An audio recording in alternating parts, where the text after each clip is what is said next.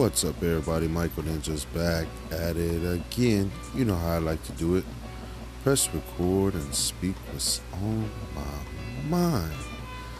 How y'all doing today, people? I hope you're blessed. I hope you're being a blessing to someone in need. Hello and welcome back. And on this episode, I'm going to bring a little bit something different. It's a YouTuber by the name of Sneako. He has his own podcast and he has his own opinion about the world and what's going on. So sit back and listen to what he has to say.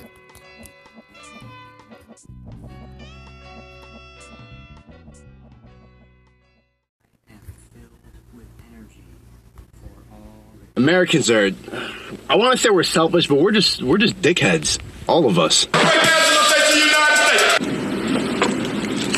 The philosophy of this country has made us arrogant and insufferable. We have this mentality that no other country has. And it's not specific to one race, it's a mentality you get just being in this country. This idea that we have rights, that we have freedom, we are entitled to things. When no one else in any other country thinks that way, they're all getting back to normal. But we're still gonna be battling Corona until the end of the year because people are too fucking entitled to wear masks. I don't like wearing masks. It's not fun. Clearly, we need to do it, but people here protest just the smallest amount of inconvenience. The smallest inconvenience people are fighting against. In New York City, the most highly dense populated city in the world, our cases are going down because people respect. Everyone says that New Yorkers complain all the time, we bitch, but we still realize logic.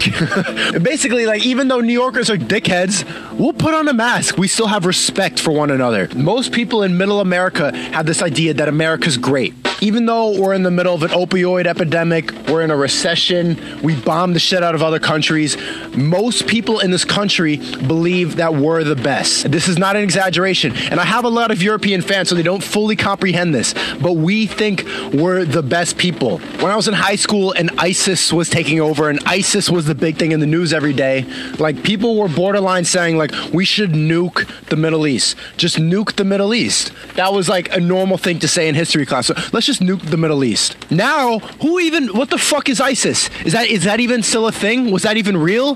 But people here were just saying nuke the Middle East because they were just afraid of ISIS and Islam, and it was all different and weird. Same thing, China. China's doing their thing. They have TikTok. They're spying. Uh, just delete it. Even though we spy every single day with all our social media platforms so platforms. we knowingly let Google spy on us. Our government spies on us and listens to us through our phones. But TikTok, TikTok. Uh, look, I don't. I hate TikTok. I'm glad it's banned, but it just make it make sense. The only reason that we're banning it is because it's foreign. We need to be on top for some stupid reason, and it doesn't work. Look, everything is getting exposed with this broken ass country. Nobody has health insurance. Nobody has a job right now, and I used to think that way too. I used to think I would have been someone arguing that we're the we're the greatest country in the world. I would have. We have the capital. We have the money to provide for our citizens right now. We have the capabilities to protect everybody and to destroy and end this virus. My problem is with the citizens. The fact that we can be so fucking entitled, knowingly just be the laughing stock of the world and still think that we're the best my girlfriend's French, and she bitches about the states all the time. And every time I tell her, look, listen, if you don't like it, leave. She'll say, uh, this country's not safe. It's no good. I'm like, okay, okay, okay, blah blah blah blah blah. Frenchie, get the fuck out of here, then, right? Some people will call that a racist argument. I think it's pretty valid. If you don't like it, you're a foreigner. You can live somewhere else. You have the money to. You can get the fuck out. There's a shift happening right now.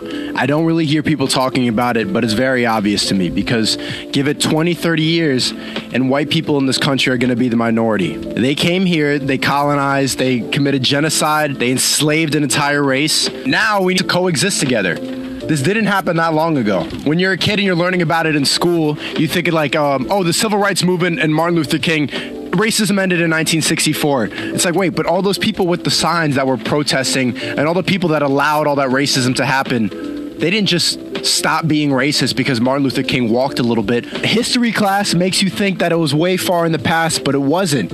This is white man's country, and in a few decades, it's going to shift. I'm scared of how we're going to start coexisting because the philosophy of this country is rooted in colonization and manifest destiny. I get canceled pretty frequently, but the biggest cancellation that I ever had was when these college students at the college I was going to, they were protesting having statues of founding fathers because they were slave owners. And my argument was that shut up, and go to class. Like, stop saying that you can't focus on schoolwork because of a statue. My argument didn't really address their point. Their point was that we shouldn't be respecting these slave owners, that this is a, a backward system, this is broken. But I just thought it was stupid because, you know, open up your fucking wallet. Every single dollar bill, every coin has a face of a dead president. Change our currency, change our history. We basically have to uproot everything that we respect as Americans. To be honest, that's a good point. The whole philosophy we built this country on is morally wrong. The colonizers came here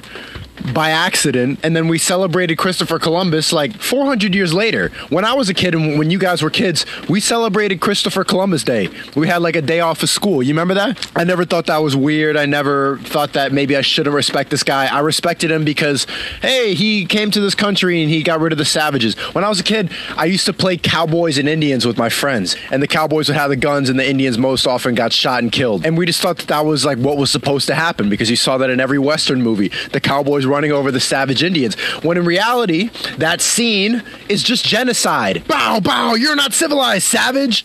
When white people become the minority, it's going to be another four or five decades before they lose their spot as the position of power, which is scary. You can kind of see that unrest right now. I think that that was a big reason why the fireworks were so rampant all over the country. The hard truth about the fireworks, it was mostly black people. White people weren't really doing it like that. And if they were, it was just because, like, hey, it's fun, let's shoot fireworks. When black people were doing it, it was like a fuck you each firework, every time I heard the pop, it was like a middle finger saying, "What are you, you gonna stop me? What the fuck are you gonna do?" We also saw that with the looting, which was predominantly black. It was mostly black people stealing from white businesses. Let's be honest, that's the truth of it. Yeah, there were white people looting, like fucking Jake Paul running around. Hey, look at me looting! Fucking, this is a glimpse of what's to come because even with all the protests and all, you know, people posting black squares on Instagram, systematic oppression is here to stay for a long time. People who have money are not to give it away, man.